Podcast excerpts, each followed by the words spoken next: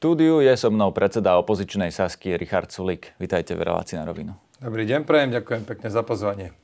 Ivan Korčok odmietol účasť na vašej kandidátke, odmietol byť vašim lídrom. Naopak sobotný snem potvrdil vás aj ako lídra, aj ako predsedu. Prečo ste pána Korčoka vôbec chceli, keď on sa vlastne dlhodobo profiluje ako proeurópsky politik a Saska sa zdá byť dlhoročne euroskeptická strana? Ale nestrašte. My, my sme proeurópska strana celú existenciu, už pekných 14 rokov e, Sasky hovorím, že patríme do EÚ a patríme do NATO. No ale áno, to, čo nefunguje, tak to budem kritizovať. Čo je to za hlúposť sa k tomu postaviť. Takže všetko, čo príde z Bruselu, je dobré. Treba, keď niečo nefunguje, treba to jasne pomenovať. Čiže my sme proeurópska strana, jednoznačne. No ale keď vás zvolili do Európskeho parlamentu, to už je teda pár rokov e, nazad, e, tak ste vlastne z tej e, strany európskej liberálnej, ktorú vy nazývate eurohujerskou, okamžite prestúpili do e, Európskej strany konzervatívcov a reformistov, čo je vlastne euroskeptická frakcia, Nie, preto som je, sa na to pýtal. prosím vás pekne, to je strana konzervatívcov a reformistov, pričom ja som tam bol za reformistov, ale to je rovnako proeurópska strana. Ale najprv som vstúpil do... Tak zase ale brexitoví uh, britskí konzervatívci tam boli, to sa asi ťažko dá povedať, že to je uh, proeurópska strana. Tam neboli brexitoví e, konzervatívci, to si treba lepšie naštudovať. Boli tam konzer- konzervatívci, ale to neboli ľudia, čo chceli Brexit. Brexit to bola frakcia, ktorú viedol Nigel Farage a ten bol Áno, to, to je zase extrémista, ale, ale tak povedzme si na rovinu, že um, britskí konzervatívci, ktorí to vlastne reálne boli vo vláde v tom čase, keď sa vyhlásilo to referendum, keď tej frakcii. No boli, ale, ale oni nechceli vystúpiť. Vystúpiť chcel Nigel Farage a jeho poslanci a tí boli v inej frakcii. Keď už a e, čo sa týka ešte tej tej pôvodnej ALDE. Najprv som vstúpil tam, ale ja som zistil, to sú čistí socialisti, to nie sú žiadni liberáli. Tak som prešiel do tejto frakcie európskych konzervatívcov a reformistov s tým, že ja som tam bol za reformistov. Takže to, čo sa mi tu snažíte našiť, tak uh, tomu sa bránim, ako vidíte. No, uh, viete, ja mierim k tej pôvodnej otázke, že prečo vlastne ten Ivan Korčok, vy ste ho chceli, on vás odmietol. On hovorí, uh, že v podstate to bolo aj pre nejakú na, povedzme, ideologickú, e, alebo neúplne súlad e, toho, ako on sa pozerá na svet, ako vy sa pozeráte na svet a hlavne napríklad na zahraničnú politiku, na Európsku úniu. E, vy ste to tiež vnímali takto? Ja si myslím, že si vymýšľate že normálne varíte z vody a my tu to nie je vyťahujete nejaké, nejaké Ja mám veci. nejaké backgroundové informácie Áno. a hovorím Poďme vám... k faktom. Poďme k čo, faktom. Tak dobre, Kto povedzte mi, čo je, čo je fakt. Korčoka, že prečo ten Ivan Korčok nešiel oslovil, na vašu kandidátku? Kto oslovil Ivana Korčoka, aby bol v tejto vláde ministrom zahraničných vecí? Kto mu ponúkol túto pozíciu? Typnite si, prosím vás. No tak my samozrejme vieme, že ste to boli vy a vaša Aha. strana. Čiže ja no, som Ja sa pýtam na to, teraz prečo nešiel na vašu kandidátku? Ja za to sa jeho spýtať, ja neviem. Tak ale viem, viem, že keď som mu ponúkol pozíciu ministra zahraničných vecí, tak povedal okamžite áno. A prosím, ale, alebo povedal veľmi rýchlo áno. A vy teda mi vlastne chcete teraz hovoriť, že ja som oslovil Ivana Korčoka, aby bol minister zahraničných vecí za, za Sasku s tým, že mám s ním nejaké rozdiely v zahranično-politických otázkach, na čo by som ho vtedy oslovoval, prosím vás pekne. Tak prečo teda nešiel na vašu Ale neviem, to musíte sa jeho Ale veď on vám to asi povedal, nie? Veď to ne, nemôžete sa tváriť, že uh, z čista jasná no, povedal, že nie. Ale prosím vás pekne, čo vy mňa spovedáte za rozhodnutia niekoho iného? Keď chcete sa ho spýtajte, ja ponuku dostal, ponuku odmietal, to sa odmietol, to sa deje v živote veľakrát. Na to nevidím dôvod, aby ste tu okolo toho teraz tancovali do kolečka stále to isté, že no prečo nešiel. Opýtajte sa ho.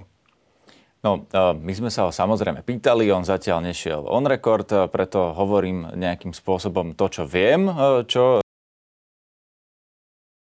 spôsobom rozmýšľa. Áno? Pozrite Takže sa, moje pohľady, jedna z tých uh, moje vecí... postoje k zahranično, zahraničnej politike Slovenska sú známe viac ako 10 pozíciu ministra zahraničných vecí, tak, tak v podstate nemal najmenšie problémy s nejakými rozdielmi, lebo ja tvrdím, že ani žiadne nie sú.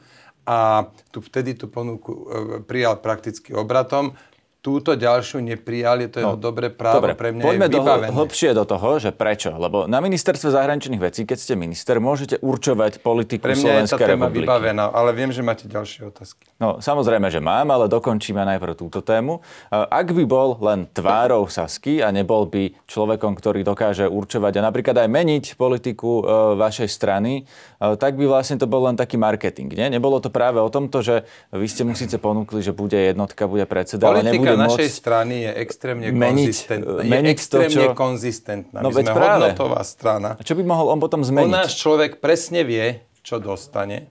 A, a je to, že dlhodobo, 14 rokov existujeme, 14 rokov tie isté hodnoty, 14 rokov hovoríme v zásadných otázkach prakticky to isté. Toto si myslím je pre voliča jedno obrovské plus, že keď nás bude voliť, vie sa spolánuť na to, že to aj tak bude, že po voľbách v zásadných postojoch neotočíme. No a tie zásadné postoje sú, že patríme do EÚ, je to kľúčový záujem našej krajiny a teraz, čo je tá vojna na Ukrajine, no tak patríme aj do NATO. Ja osobne som že rád, že Slovensko je v NATO.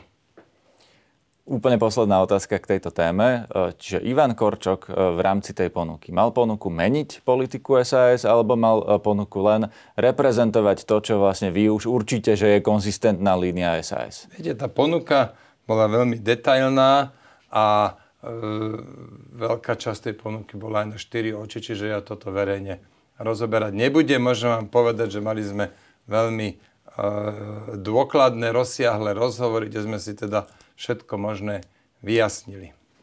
Dobre.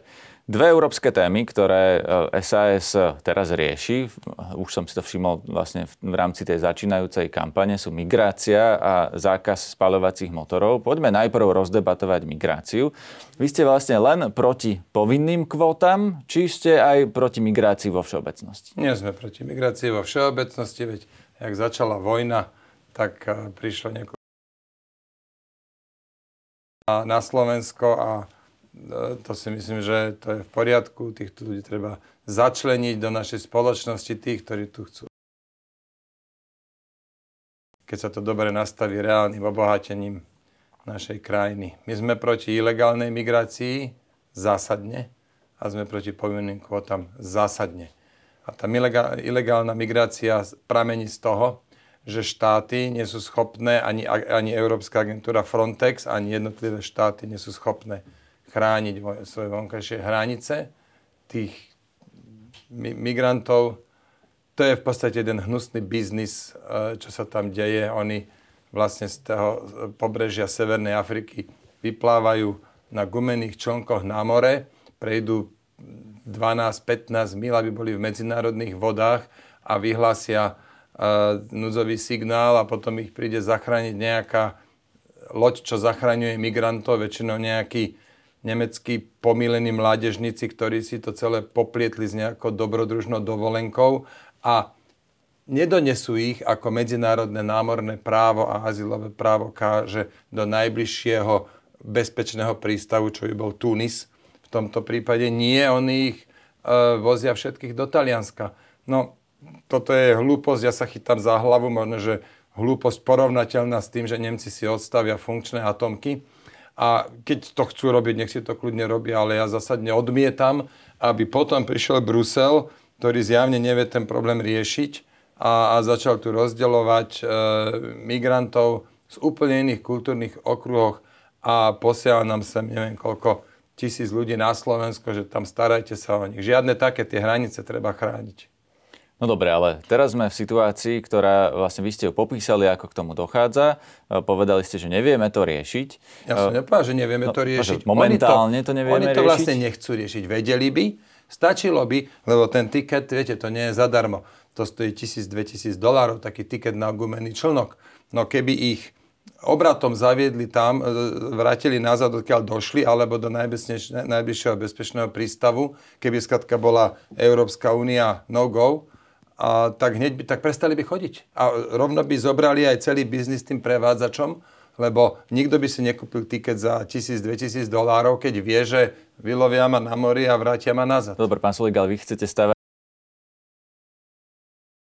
hovoria o pevnosti Slovensko, že my sa tu teda obrníme, ohradíme, nikoho sa nepustíme, veď e, migrácia nie je vlastne jav, A vy mi sa... vlastne hovoríte, že všetko,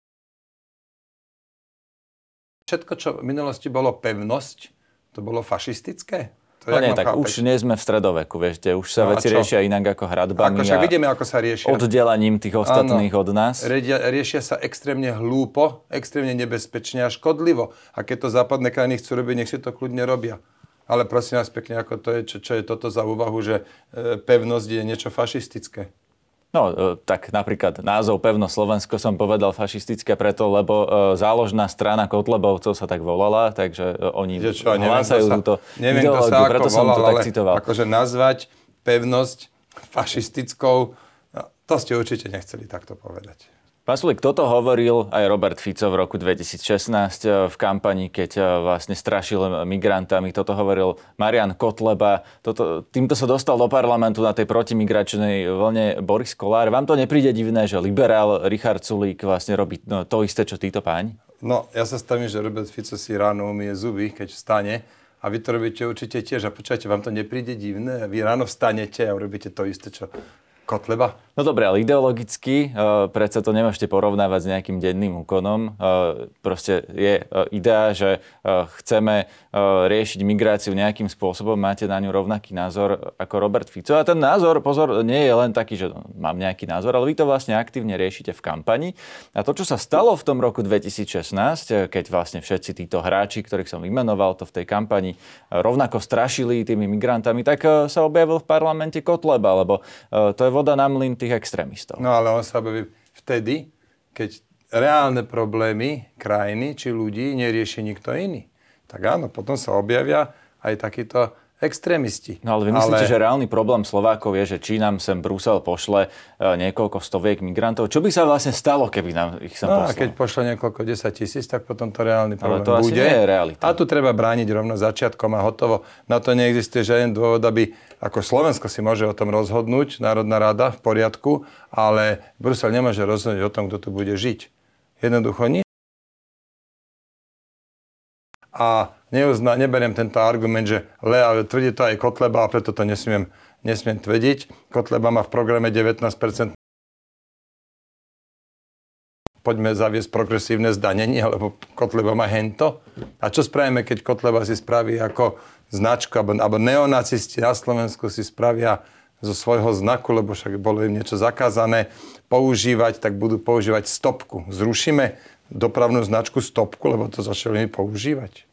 No nie, ale tam je potom otázka, že e, ku komu máte najbližšie a zrazu vlastne v tej kampani to bude vyzerať, že hovoríte to isté, čo e, povedzme Uhrík. E, či nepomôžete vlastne viac tomu Uhríkovi ako sebe, lebo to vyzerá byť opakovaný vzorec, keď strany normalizujú vlastne tento diskurs, že ideme tu vlastne strašiť migrantami, tak vlastne sa stane to a stalo sa to opakovane, že vyrastli extrémisti. Ale pozrite, kto tu straší migrantami? Vedia, nestraší migrantami.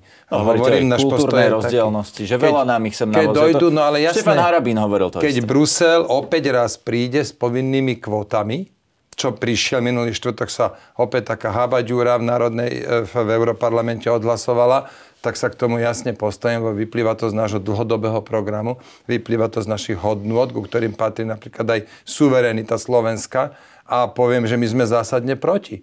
Považoval by som za veľkú chybu uh, hovoriť, že Ne, zavolajme ich sem, to vôbec nevadí, aby, aby sme práve toto pole prenechali extrémistom. Potom aj slušní ľudia ich budú voliť, lebo nenajdú normálnu, slušnú stranu, ktorá by zastupovala v tomto ich záujmy. Čiže hovorím vám, SAS je jednoznačne a zásadne proti povinným kvotám. No a ešte to trvalé riešenie. Vy teda, už sme sa tu e, rozprávali o tej pevnosti Európa, že nechcete ich teda pustiť, ale e, nebolo by trvalé riešenie spraviť im vlastne legálnu cestu, že teda v tom Tunisku alebo niekde v Maroku budú môcť normálne sa na ambasáde prihlásiť, splniť nejaké podmienky a povedzme, keď e, majú nejakú profesiu, ktorú potrebujeme, tak ich vezmeme normálne legálne. Jasné. To, ten proces existuje, volá sa azylové právo, tí, čo splnia podmienky pre udelenie azylu, nech sa páči, no, môžu sem prísť. niečo iné. Azyl je, keď sú napríklad prenasledovaní áno. z nejakých dôvodov, áno, ale nie ekonomickí tak. migranti. Tu sa rozprávame o ekonomických áno. migrantoch, o profesiách. Napríklad uh, Turci v Nemecku. Áno, prišli tam ako robotníci, pomohlo to nemeckej ekonomike. Uh, toto by pre vás nebolo Myslím si, že skôr by to riešenie nebolo. A to preto, že ten kultúrny okruh je príliš iný. Nemecko sa teda s tým práve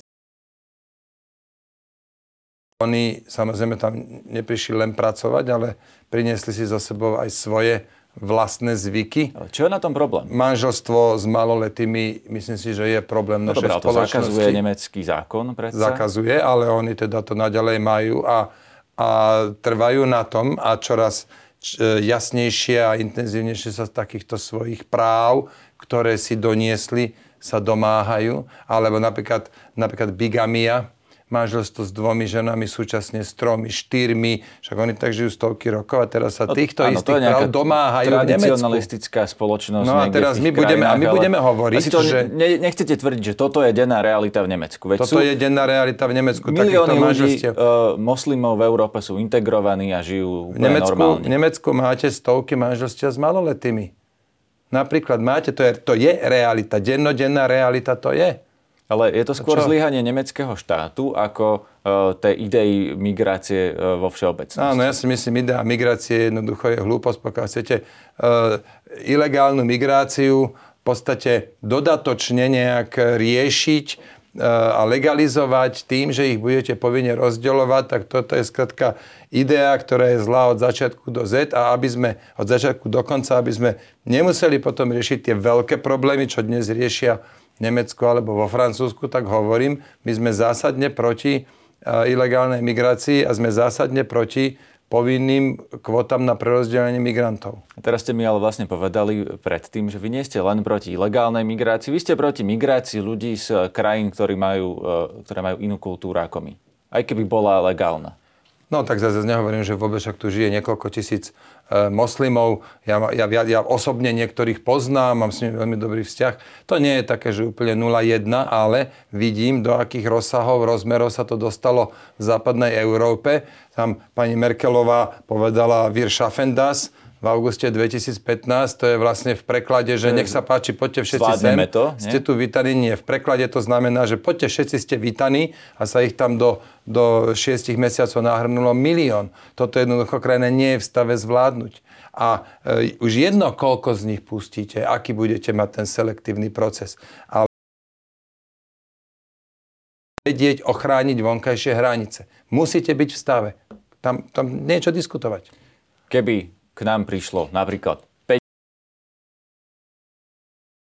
podstatne zhoršila, tak by ste neboli za povinné kvóty, aby sa to nejako prerozdelilo, aby sme ich nemali všetkých tu a povedzme v Polsku, ale Jasné, aby že 5 miliónov... ostatní, e, ja neviem, sa na tom podielali. Jasné, že 5 miliónov Ukrajincov by Slovensko nezvládlo. Nezvládlo by 5 miliónov Ukrajincov, no ale nakoniec veľa z nich išlo ďalej. Tá absorčná schopnosť krajiny je len nejaká. My sme malá krajina, my nie sme v stave no. zobrať 5 miliónov Touto logikou, ak e, teda tí ľudia sa sami nechcú presúvať, nemali by byť presunutí, tak aby to všetky krajiny zvládli, tú migráciu? No v nejakom momente, hovoríme? keby sa toto stalo, v nejakom momente by e, Slovensko bolo nutené uzavrieť hranice, ale e, tí Ukrajinci, každopádne, keď sú z nášho kultúrneho okruhu, tak oni samozrejme sú celkom vítaní aj, aj v takom Nemecku ako pracovná sila Čiže to, tento problém, táto, otázka, že sa sem príde 5 miliónov Ukrajincov je no, naozaj veľmi hypotetická.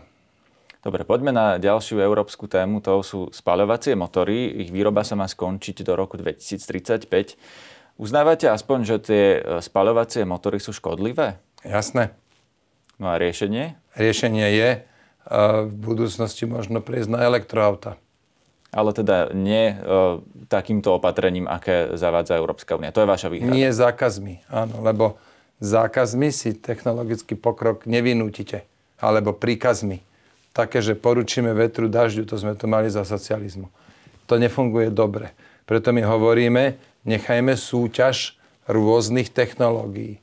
Majme neutralitu systémov. Uvidíme, e, čo prinesie najlepšie výsledky.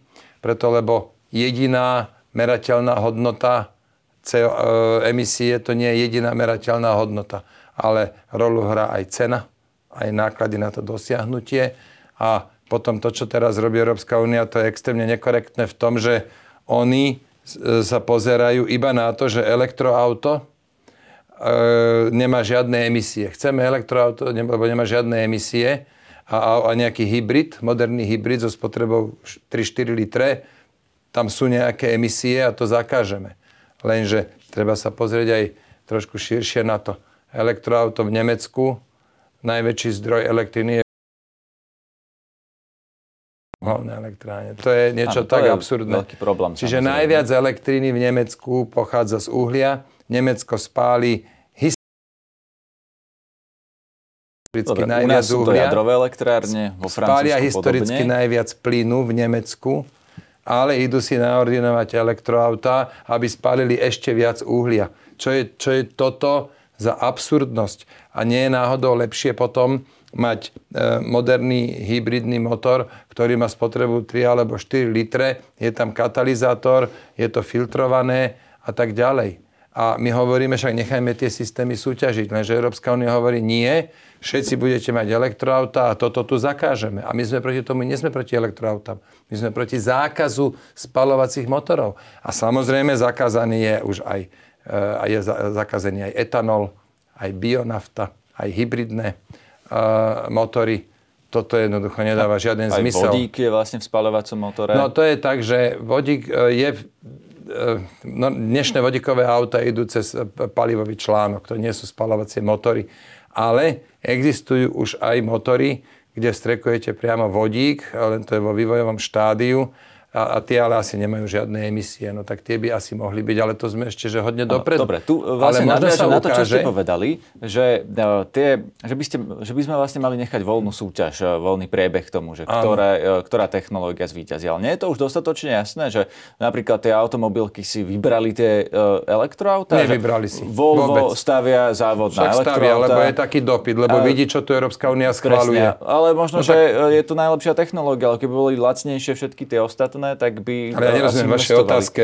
No, že, či tá námietke, súťaž že... už nie je ako keby vyhodnotená. No jasné, no tak pozrite sa, tak Volvo vidí, že Európska únia zakázala, ide zakázať e, spalovacie motory, tak Volvo pôjde stavať fabriku na spalovacie motory. No jasné, že pôjdu stavať e, fabriku na elektroauta. Ale neznamená, že by ju stavali, keby to naozaj bola voľná súťaž systémov o to, v tom, aby sa, alebo o tom, aby sa presadilo to najlepšie, to najefektívnejšie, to, čo má najnižšie náklady. Lebo však tam máte aj kopec nevýhod spojených s tými elektroautami. Napríklad recyklácia dodnes nie je doriešená. Alebo keď také auto začne horieť, za minulý rok v Polsku máte 10 prípadov napríklad, teraz bolo pár dní dozadu, to o tom písalo, tak eh, keď raz začne horieť taká fajná litiová baterka,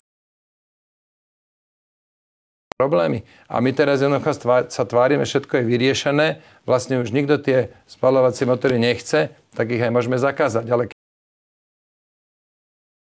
ale musíme ich vlastne nejakým spôsobom riešiť a obmedzovať, lebo nám tu zomrie, zomrú tisíce ľudí to mi, to mi na e, znečistenie vzduchu. Prečo Najväčšie znečistenie obmedzovať? vzduchu je na Trnavskom mýte pri najväčšej kryžovatke. 5000 e, Slovákov zomrie ročne na áno, komplikácie spojené s áno, dýchaním. Vyriežme US Steel, čo spôsobuje 25% všetkých CO2 emisí v priemysle. To ste urobili viac pre krajinu, ako, e, ako tu zakazovať ľuďom auta a stavím sa. Že tie auta sa dajú nahradiť a ten US Steel tam príde množstvo Aj ten sa dá nahradiť, ale však aj ten sa dá nahradiť, prosím vás pekne, e, e, elektropecami, oblúkovými. Akože, čo si myslíte, že vysoká pec teraz to je jediné no, riešenie? Dobre, pán Sulík, ale boli ste minister hospodárstva, no, tak, tak mohli ste to vyriešiť. o tom niečo viem, no. Prečo ste to teda nevyriešili, keď hovoríte, že sa to mohlo Ale však ono to bolo v procese, to nejde zo dňa na deň, však oni už plánujú si tie dve elektropece. Ale keď skončí US Steel, tak tam máte hneď štvrtinu všetkých CO2 emisí v priemysle. A ešte jednu vec chcem povedať, my sa netvárme, že CO2 je čistý jed. Si predstavte, že zazačným prútikom dokážete zrušiť akúkoľvek, akékoľvek CO2 na svete, tak tu bude priemerná teplota 3 stupňa a všetci pomrzneme. Však to je CO2 je ochrana vrstva atmosféry. Problém je, keď je toho priveľa. Ale to viete rôznymi spôsobmi riešiť za rôzne náklady. Však aj ja som za ochranu životného prostredia. Ano, ale nespochybňujete to, že to CO2 vlastne spôsobuje to oteplovanie a to oteplovanie spôsobuje napríklad aj migráciu, napríklad aj ďalšie problémy. Uh, takže musíme riešiť ale tie áno, veď bojujeme proti CO2, to je všetko v poriadku. Ale len do takej miery, aká uh, vyhovuje napríklad priemyslu? Do rozumnej miery, do rozumnej miery. Lebo keď z toho spravíme dogmu, že tu bojujeme proti tomu, to jedno, čo to stojí, tak potom dopadneme zle, lebo dogmatické riešenia sú riešenia zlé. Nemci si spravili dogmu z toho, že e, atomové elektrárne sú fuj. 15 rokov dozadu. Hej, sa rozhodli a teraz si odstavili 14 atomiek a vyciciavajú e, elektrínu z okolitých štátov. Z Česka, z Francúzska najmä. Importujú si e, atomový prúd, proti ktorému vlastne bojujú spália historicky najviac uhlia, spália historicky najviac plynu, lebo keď skrátka nefúka vietor týždeň v kuse, tak potom ani spravili dogmu. Ano, lebo nepozreli sa na to, aké sú náklady a, a aký, aký je pomer nákladov výnosov, čo je efektívne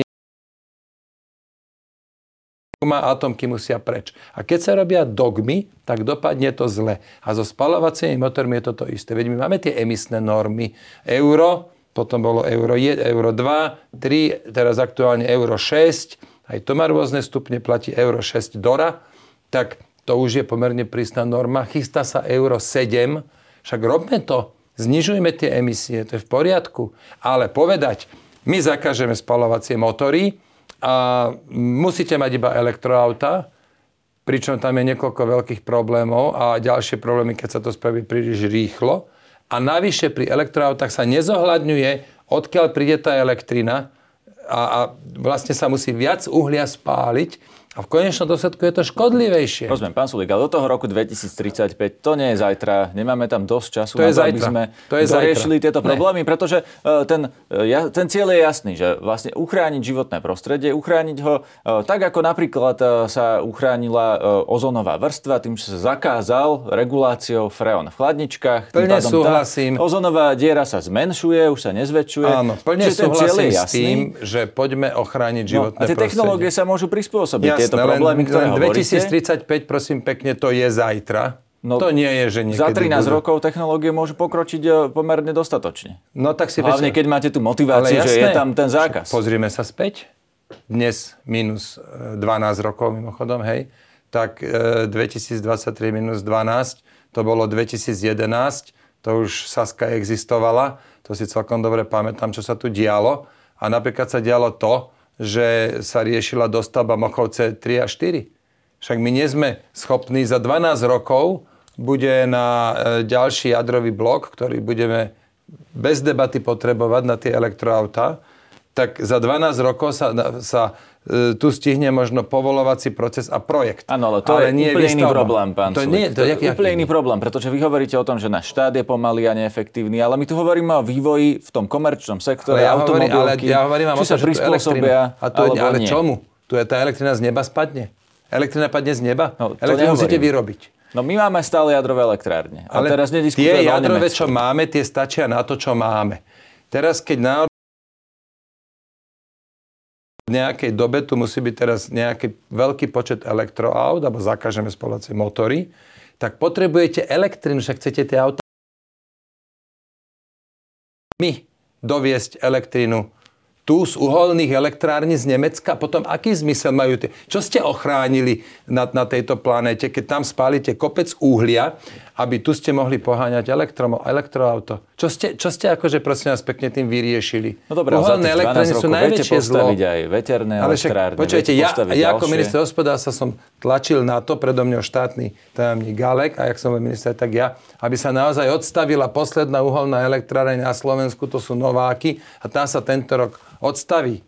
To Galega ja sme viac spravili pre ochranu životného prostredia ako Nemci s tým svojím absurdným rozhodnutím. My si tu odstavíme 14 funkčných atomiek dokopy. A, a, a pália uhlie a plyn. Tak čo, čo, povedzte mi, kde sme ochránili to životné prostredie. No a toto hovorím, nerobme to takto bez hlavo. Však si povedzme teda, aké to bude mať náklady. Neklamme sa tým, že si povieme, elektroauto má nula emisie. Nemá nula emisie, lebo prúd, ktorý to auto potrebuje, pochádza z uhlia na 40% napríklad. Viete, Dobre. to je realita. No a taký taký spalovací motor, a okrem toho musíte samozrejme zohľadiť e, dĺžku životného cyklu. Áno, výrobu nemôžete batérie sa, a tak ďalej. Áno, nemôžete sa tváriť, že baterka padla z neba. E, pán Sulik, aby sme to zase až Lítium, tak... odkiaľ zoberiete lítium? Samozrejme, to je problém, takisto má ho zazmluvnené Čína, to všetko vidíte, vieme. to viete, to ste tak, už čítali. Tak skúsme no, vidíte, sa tak odkiaľ zoberieme to lítium, odkiaľ zoberieme kadmium, meď, nikel, kovy vzácnych zemín, odkiaľ no, prosím to by sme mali riešiť za tých e, najbližších 12-13 rokov, aby sme to mali zabezpečiť. kto to má dnes zazmluvnené, tak približne zo 60-65% Čína. Tak, výborne, hr, elektromobilita, jasné, a budeme závislí od Číny. Ale prečo nemôžeme robiť to, čo robí tá Čína, že si to zazmluvníme tam, kde sa to predáva? Tak už to zazmluvnené je, po prvé. Po druhé, ťažba takého lítia, to je teda tiež akože hodne veľká záťaž pre životné prostredie, len to tu nevidíme. Viete, však to je tam niekde v Afrike, tam nech kľudne si to ničia, to životné prostredie. Toto robí Európska únia. A ja nehovorím ešte raz, ja nie som, že proti elektroautám, ale robme to s rozumom, pozrieme sa na náklady, aké to má, pozrieme sa na iné alternatívy a nechajme tomu čas a nech súťažia systémy. Dobre, ďalšia téma, posledná kampaň Babišovho človeka, pána Prchala. Vaša kampaň hneď začala vyzerať ako tá Babišova, najmä vizuálne. Trochu ste sa migrácie. V čom chcete byť ako Babiš a v čom nie?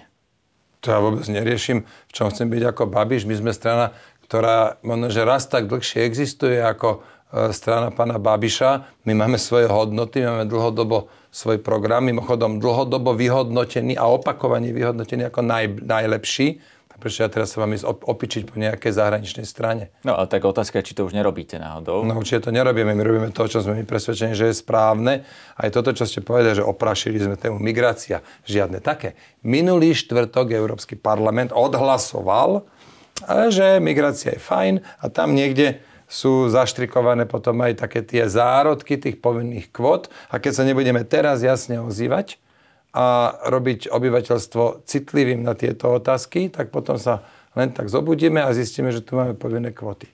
Takto to treba robiť, že treba sa včas ozývať. Ja sa pýtam na to, že či je to vlastne, či to nie je ten istý populizmus, aký reprezentoval Andrej Babiš, e, napríklad v prípade, či už migrácia, alebo možno aj v iných témach sa zhodnete, tak e, opýtam sa vás. Áno, e, súhlasíte s výrokom, že štát by sa mal riadiť ako firma? Nie. A v čom teda nemá pravdu Andrej Babiš v tomto výroku? Čo, prečo nesúhlasím s týmto výrokom?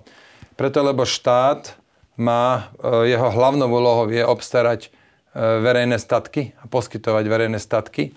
A verejné statky sú nekonkurenčné v spotrebe a sú inferiorné. A toto súkromný sektor nedokáže spraviť. A mám tým na mysli to, že keď postavíte chodník a prejde po tom chodníku jeden človek, tak nejak sa neznižila hodnota pre ďalšieho človeka, aby tiež prešiel po chodníku. A to je to, že sa nevylučujú zo spotreby. A po druhé, tá inferiornosť, alebo teda to, že to druhá vec je, že neviete vylúčiť, neviete zakázať chodiť niekomu po tom chodníku. A preto toto má staviť, stavať štát. No dobre, ale spôsob riadenia... Preto, preto riadiť štát ako firmu by znamenalo, že budeme investovať len do toho, kde, sú, kde je nejaká, nejaká príslušná výnosnosť ale to na tom chodníku nejde. Alebo by ste museli potom zaviesť nejaké mýto na chodník, skratka by to v praxi nefungovalo. Ano, Preto... Na diálnici to ale funguje. No, nie som si istý, či, je, najvyšší istý, či to je správne. Poďme na ten najvyšší level. Firmu riadi generálny riaditeľ, má kom... No, a ten zamestnanec e, môže akorát tak zmeniť zamestnávateľa, ale uh, občan ťažko zmení štát, možno my si to ešte vieme predstaviť, ale napríklad naši je v tomto nejaký rozdiel? Ale v čom teraz? No, v riadení. V riadení. Či, uh, Veď vám hovorím, že si nemyslím, že je možné štát to, riadiť ako firmu. Vy ste začali chodníkom, tak skúsme si ano. to rozobrať do tých demokratických argumentov. Že? Uh, ďalší demokratický argument je, že sa vám tu raz za 4 roky uh, môže, nemusí vymeniť vláda, kdežto keď máte firmu, tak uh, robíte samozrejme aj o mnoho uh, rozhodnutia, ktoré majú o mnoho dlhší časový dopad. Ďalší rozdiel je v tom, že okrem verejných statkov stát musí zabezpečiť aj základnú mieru e, solidarity a prerozdelenia. To tiež takéto veci firma nerobí. A to samozrejme má potom aj následky na to samotné riadenie. Čiže e, s týmto výrokom, ak vôbec taký bol od pána Babiša, ale to je jedno, či bol, nebol, každopádne s výrokom, že štát treba riadiť ako firmu, nesúhlasím. Dobre, pán Babiš eh, pozval pred voľbami pána Orbána na návštevu Prahy, hm, aj teda eh, vyjadril sympatie s jeho politikou. Ako vy vnímate Viktora Orbána? Ja by som pána Orbána nepozval a nevyjadroval by som sympatie s jeho, s jeho celou politikou, ale s niektorými časťami áno. Napríklad s tým, že postavil na, ju, južno, na južnej hranici Maďarska postavil plot a jednoducho zastavil ilegálnu migráciu tak e, v tomto si myslím, že konal dobre, ale máte x vecí, e, kde si nemyslím, vôbec nemyslím, že konal dobre. Napríklad to, že e, celkom systematicky potláča slobodu tlače. Tak s tým určite nesúhlasím. No a toto teraz prepojím, vrátim sa naspäť s tou európskou politikou Sasky. Ste za to, aby Európska únia nejakým spôsobom ho sankcionovala za, aj za tieto porušenia napríklad právneho štátu, demokracie, slobody tlača a tak ďalej? Jasné. Tam, kde porušuje princípy právneho štátu a tam, kde e, je to, je to zakázané, alebo teda je dokazateľné, že porušuje tie princípy právneho štátu, tak jasné, treba sankcionovať každého, kto porušuje Čiže platné pravidlá. Ale by mu zobrať napríklad eurofondy? Vrátanie Viktora Orbána. No ja toto až tak detailne nevidím, ale ak my máme pravidlo, že kto bude porušovať princípy právneho štátu, nedostane eurofondy, tak potom jasne treba v tom konať. Ja teda, tie, viete, problém s tými pravidlami. Tie princípy právneho štátu sú, e, neviem, článok 7 e, zmluvy Európskej únii. Gumeno. Viete, no a ono, že to potom bolo by dobre, bolo by, no ale keby boli tie pravidla jasnejšie, lebo napríklad že robili súdnu reformu, kde vlastne, teraz dúfam, že si to pamätám celkom dobre, že e, sudcovia nemohli po nejakom veku súdiť, alebo také, čo v iných krajinách je samozrejmosť a Polsko bolo preto kritizované, tak, takže tam ako opatrne, to, viete, ľahko sa povie, oni porušujú nezávislosť súdnictva, princípy právneho štátu. Ale keď sa na to pozrieť, ja som sa teda na to pozrel vtedy detaľnejšie a už to také úplne jasné, porušovanie tej nezávislosti súdnictva v tom Polsku nebolo. Preto hovorím opatrne, ale áno, ak niekto, kto je, kto je určený na to, aby to posúdil, teda povedzme nejaký súd, dospeje na základe dôkazov k tomu, že Viktor Orbán porušuje princípy právneho štátu, tak jednoznačne tam niečo diskutovať, má prísť postih, primeraný postih, jasné. Ďakujem za rozhovor. Ja ďakujem za pozvanie.